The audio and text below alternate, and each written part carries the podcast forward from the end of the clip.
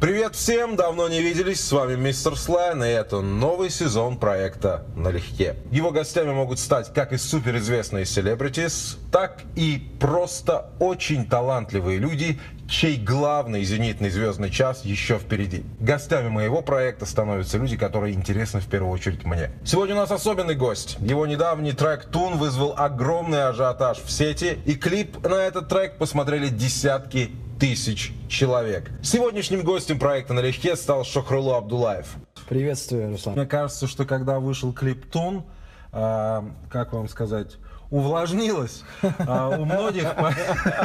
Все сейчас говорят о твоей песне «Тун» и о клипе, который вышел Зарина Низамединова и так далее.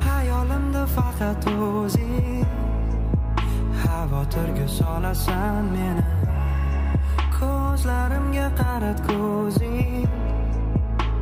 Sevib qolganman seni. Nega sen shuni bilmaysan? Doim senda hayolim meni. Yoki e'tibor bermaysan. Sevib qolganman меня вопрос, почему это именно Зарина Низамеддинова? Почему эта песня именно в этом стиле? И как ты считаешь, то, что ты записал, имеет место быть с точки зрения массовой истории в нашей стране? Песня родилась э, совсем недавно, месяца 3-4 назад. Все началось с одного очень знаменитого, ну, я бы не сказал, что мировая знаменитость, но британского артиста по имени Паоло Нутини. Это безумно крутой певец, очень одаренный, очень талантливый и трудолюбивость это его главный конек. Мне очень понравился мотив, и я очень долго ее на клавишах набирал, играл. И как-то само по себе, вот благодаря этой вещи, вот А родилась... Вдохновила тебя? Она, она меня вдохновила, и родилась моя песня под названием «Тун». Ты написал ее сам? Да. А оранж и Э, прочее? Аранжировку мы делали вместе с Шухой, Масса, тот Ага. самый, кто читает рэп. Э, Мы приш- Я пришел к нему на студию, говорю, вот у меня есть вещь, давай сделаем. Изначально это была моя личная вещь, то есть я писал, я не планировал на дуэт, Так. и когда все пошло так хорошо, что на- начался нравиться бит и мелодия, все так ложится, и Шуха говорит, слушай, брат, давай я зачитаю. Я говорю, Без проблем, я только за. Кто снимал Делиться. видос? Э, видос, клип, клип, ты да, да, да, да. Хаби. Хаби Набиев, он снял клип. Зарину мы взяли, потому что это очень хорошо для коммерции, чтобы люди услышали. В принципе, мы добились своей цели. Но она очень классный, позитивный человек. Ей огромное спасибо за то, что она 8 часов в холоде провалялась на глине в ботаническом саду. Это зима, на улице холодно. То есть машины у всех включены, чтобы забежал, погрелся, вышел сниматься дальше. И сцена аварии, то есть момент, где она лежит э, на земле, кадр сверху залет, то есть сверху спускается вниз камера, и вот этот момент нужно снять, и при этом я должен подбежать к ней, поднять ее на руки, прокричать, помогите, пожалуйста, скорая проедет, опять ее положить, плакать. В общем, ее должны скорая поднять, положить. При этом она должна быть мертвой, не двигаться. Все это было очень сложно, потому что не особо мне, мне тоже было сложно, я прыгал, бегал, но она лежала. Она лежала в этот холод, в этот ебаный холод, она лежала 3-4 часа просто на глине. Сам сюжет клипа. Почему женщина в этом клипе выглядит, как будто она вот такая, знаешь, gold digger, такая motherfucking nasty bitch. Другими словами, почему она не столь э, морально высоких принципов? Женщинам нельзя верить? Как ты считаешь? Да, в принципе, никому нельзя верить. О. Эм, То есть ты не, не уверен на 100% э, в женщинах Да в своей жизни? Не обязательно в женщинах, в людях. А, вообще, в принципе. В блин. принципе, это все-таки... А есть люди, которым ты доверяешь безоговорочно? Ну, не, не берем, конечно, родителей, оно понятно, если там близких совсем. родители. А кроме? Есть у тебя такой друг, который бы ты сказал, «Блядь, он будет, со мной пойдет и в вагоне. Ты знаешь, воду». это очень относительно. Сегодня Опять он же. друг, завтра все может случиться. Ты можешь стать за одну сторону баррикады, он за другую. И... Ну, это жизнь. Это человеческий фактор. Юный циник. Так бы я назвал рубрику сегодняшнего дня. Да. э, Поэтому, раз мы уже говорим о цинизме, давай поговорим о Шахриоре. Каким образом, каким образом Шах попал в клип? Шах это мой хороший старый друг. Мы сидим, э, мы еще совсем дети, нам поскольку по совсем немного, 14-15 лет, ну, то есть, и тут выходит Шах на сцену, начинает выступать в дредах, по-моему, если я не ошибаюсь. Он начинает зачитывать, петь, и мы, ты знаешь, вот, вот здесь мне немножко стыдно, потому что из-за того, что как бы все равно в то время я уже много путешествовал, летал, но все равно общество соз- оставляет свой след на тебе, и у тебя кругозор не настолько открыт. И мы сидели, смеялись над ним. А, Ну, как смеялись, типа, о, типа, рэпер, ха-ха-ха, зачем рэперы в Узбекистане? Ну, в общем. Зачем рэперы Узбекистана? да. Хороший вопрос. Вот. Так. И после мы сидим, смотрим матч. Охранник подводит Шахриора к нам, говорит, знакомьтесь, вот это Шахриор. Ребята, познакомил там. Все. Как он сел, мы начали дружить. Это простой, душевный, человечный парень. Мгм. И с того момента мы дружим. И в любой момент я к нему обращусь. То есть, да, брат, пожалуйста, помоги с клипом, с чем-то. Он ко мне обратится. Мы вот буквально в прошлом году летали в Майами на ультру. Хорошо, расскажи мне про вашу тусу с Шахриором в Майами. Эм, Это можно рассказывать. Мы не Назор ТВ. Да. Да. Было очень весело. Понятно. А что это Страшно была за туса в Майами? Это был какой-то фест или- фестиваль. Фестиваль какой? Называется Ультра. Это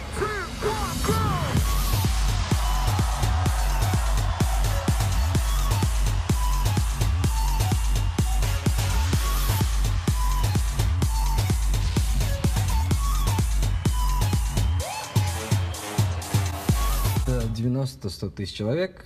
Три Ну, то дня, есть это, рейв. это прям бенгер от души, от сердца. Раз рейв, это понятно, что сто процентов какой-то сок пили, наверное. Да, да, да. То А, свежевыжатый, да. яблочно-морковный. Да, Шахриор там DMX не имитировал, он любит э, на фестивалях имитировать DMX. Иногда бывает, мы садимся, он начинает, начинает читать. Да, да, да, это я с детства знаю, это у него такая беда. Ну класс, слушай, это здорово. Это ну, вообще по поводу Америки и э, того, как там отрываются наши ребята, которые здесь супер скромные, я наслышан.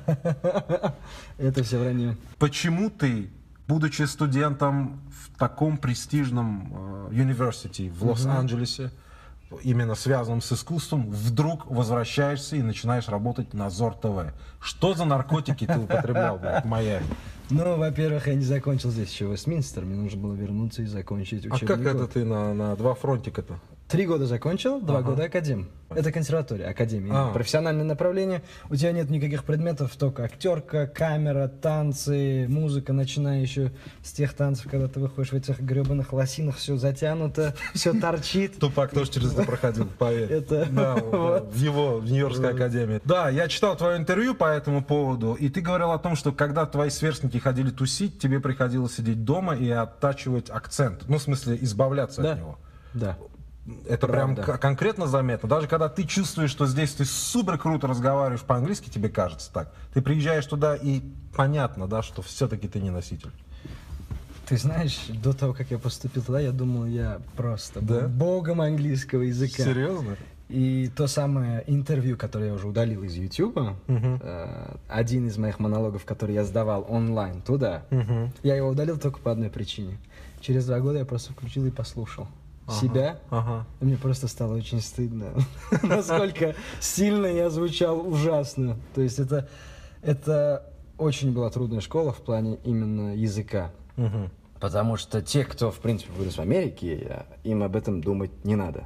Значит, 5-6 часов лишних в день у них свободно. А мне этого не было. Мне приходилось брать пьесы, я их вслух читал, слова, давай понимать слова, что каждое слово значит, оттачивать звучание. И хорошо, у нас э, были очень классные учителя. Они дали пару очень крутых секретов, которые помогли просто связать язык так, что я через год начал реально плавать. Прям, как как native, то есть я поплыл. Моя любимая пьеса The Last Days of Judas Iscariot. Это, Про Иуду? Да, последние дни Иуды. Ты играл самого Иуду? Нет, я играл святого Томаса. Идея пьесы заключается в том, что Иуда один раз ошибся. да, но при этом был всегда предан Иисусу и был реально верным человеком.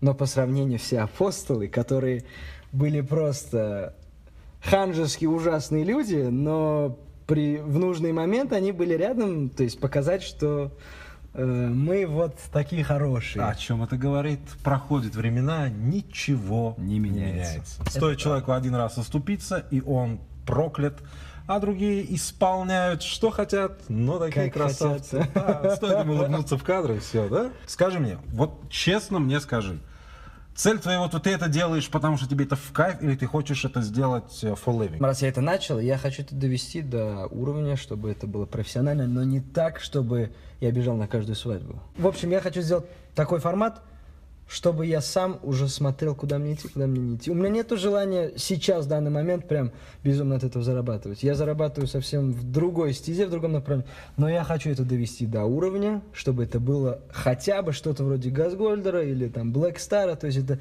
реально стало коммерческим проектом. Не только моим личным, но и большой командой. Слушай, ну у тебя очень большие амбиции. Да, да. Ты амбициозный человек. Yes.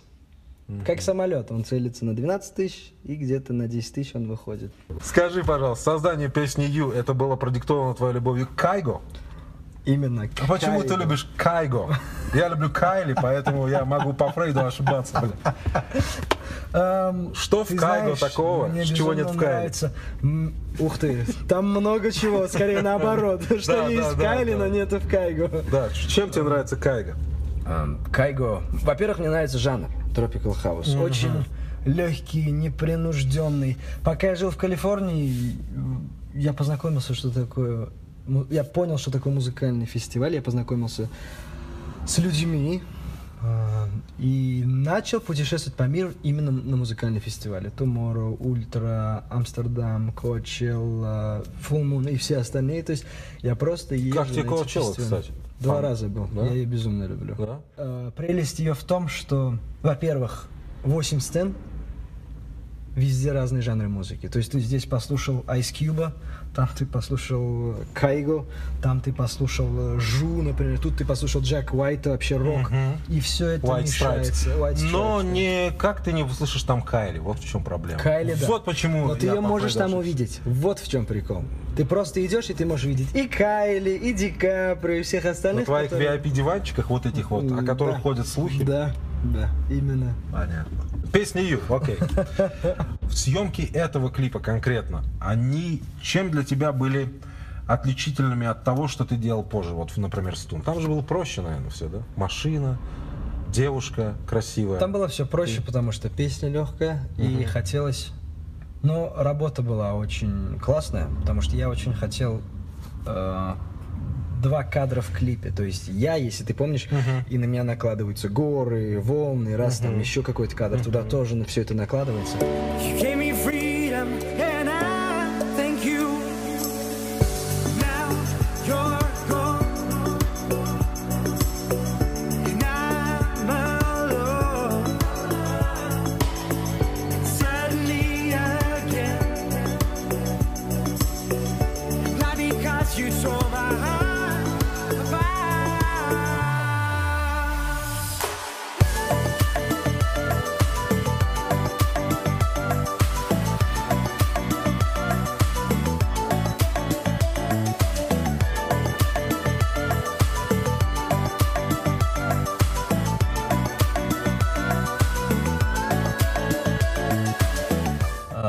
Это я высмотрел. То есть э, в тот момент очень хорошо стрельнул парень по имени Слава Бас- Басюл или Басил, я не знаю, куда ударение делается. У него в клипе был вот этот двойной кадр. Я пришел к человеку, я сказал, мне нужно, чтобы это было у меня в клипе. При этом это Tropical House, это изи песня, чтобы человек летом едет в дороге куда-то, включил и просто с открытым люком высунул руку и с удовольствием слушал эту песню. Скажи мне, песня «Отец», когда ты ее писал, ты писал ее папе, потому что ты был вдалеке, что ты испытывал? Наверное, у каждого сына, я думаю, вот эти взаимоотношения с отцом, они не очень легкие. В том, что ты не всегда можешь сказать ему то, что хочешь, и то же самое в обратную сторону. Э, ты должен, то есть это уже повзрослевший мужчина, который пытается сделать из своего сына такого же ответственного, ну, я надеюсь, все так делают, такого же ответственного мужчину, который будет думать о семье, а вообще о окружающих людях, о том, что все-таки мужчине нужно зарабатывать, э, находить на жизнь и отвечать за кого-то и за свои поступки. Вот. И с моим отцом, например, это все сложно было. Ну, до сих пор я не до конца могу что-то сказать. Воспитание, возможно, да. И, но столько чувств переполняет внутри, так же, как их матери, они такие же. Ты понимаешь, что мы не вечны, люди уходят. И твои родные уходят, те, от кого ты, в принципе, это единственные люди, за кого ты реально переживаешь. И больно внутри, но ты ничего с этим поделать не можешь, потому что это жизнь. Это естественный закон природы. И ты понимаешь, что все равно ты все сказать не сможешь. И получается, ты можешь это выражать через... Я в данном случае могу выразить это сквозь музыку, сквозь слова в песне. Люблю тебя,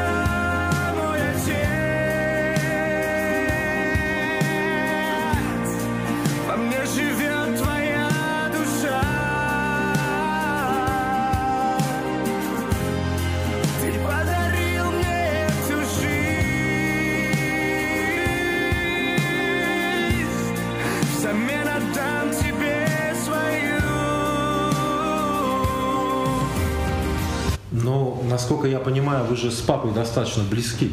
Да. Очень да, близки. да. Но при этом есть какой-то момент, который не позволяет тебе быть максимально откровенным с ним. Да? То есть, если тебя что-то сильно гложет, ты не можешь ему поведать об этом. Нет, я считаю, когда мужчина что-то сильно гложет, он должен сам с этим разбираться. Это не чья-то проблема, не чей-то А вопрос. совет?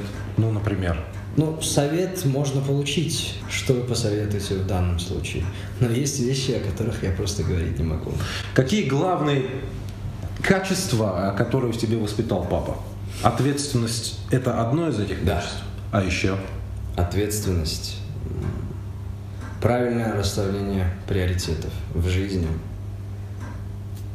и человечность. Он мне очень человечный.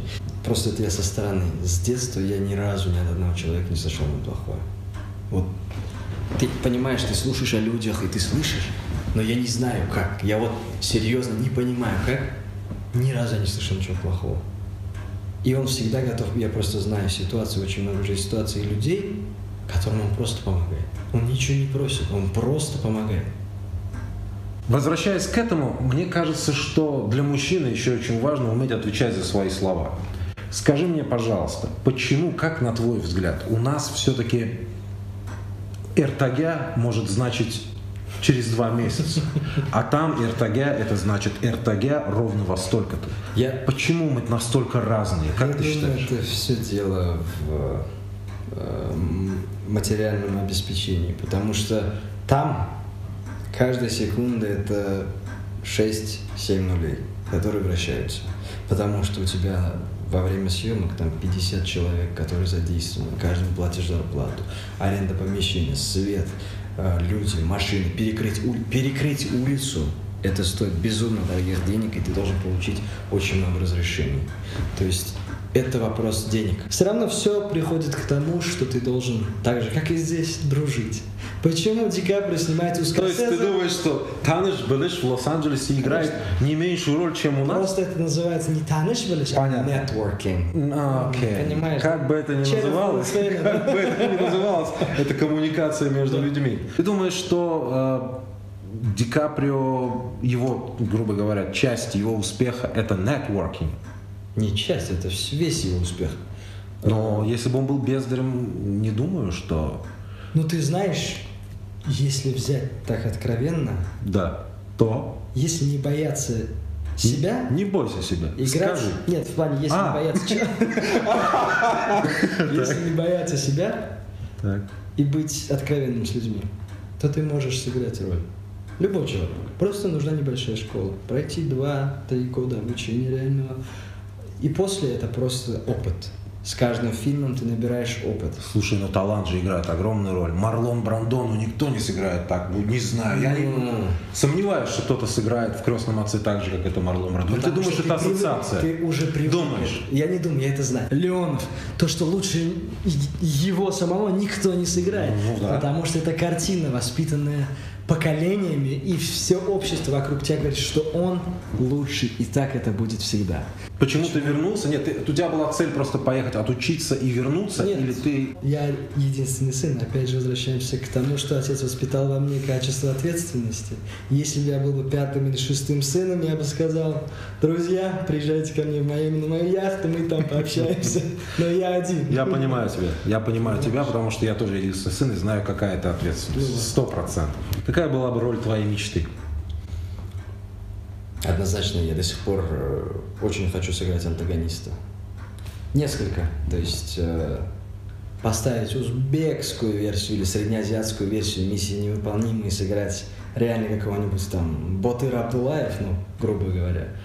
Э, вторая все-таки антагонист, то есть реального злодея. Не простого злодея, который идет убивать всех, а у которого есть какой-то умысел. Он не просто так это делает, у него есть на что опереться, и у него есть свои приоритеты. И третье, наверное, все-таки каким-нибудь героем Марвел. Возвращаясь к антагонисту, вот ты говоришь про злодеев. Слушай, но в клипе Тун же ты тоже злодей. Ты там не белый пушистый мальчик. Ты злодей, ты понимаешь, что она тебя пытается развести. Но ты лежишь, белая ты лежишь пушистая. на... Понятно, но нет уже абсолютно, до- абсолютного добра в этом клипе, абсолютно зла. Ты тоже там продуманный чувак. Это чисто старогородская тема.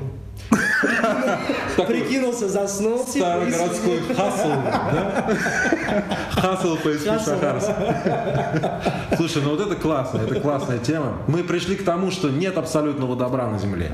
Это Сейчас пришли. Все относительно. Все относительно. С тобой было очень приятно общаться. Взаимно. Я желаю тебе всяческих успехов, и пусть все твои Взаимно. песни главные будут только впереди. Спасибо, дорогой. Пока-пока, с вами был мистер Слэн, Шухрулла Абдулаев. Увидимся совсем скоро с новым гостем в проекте «Налегке». Пока-пока. Listen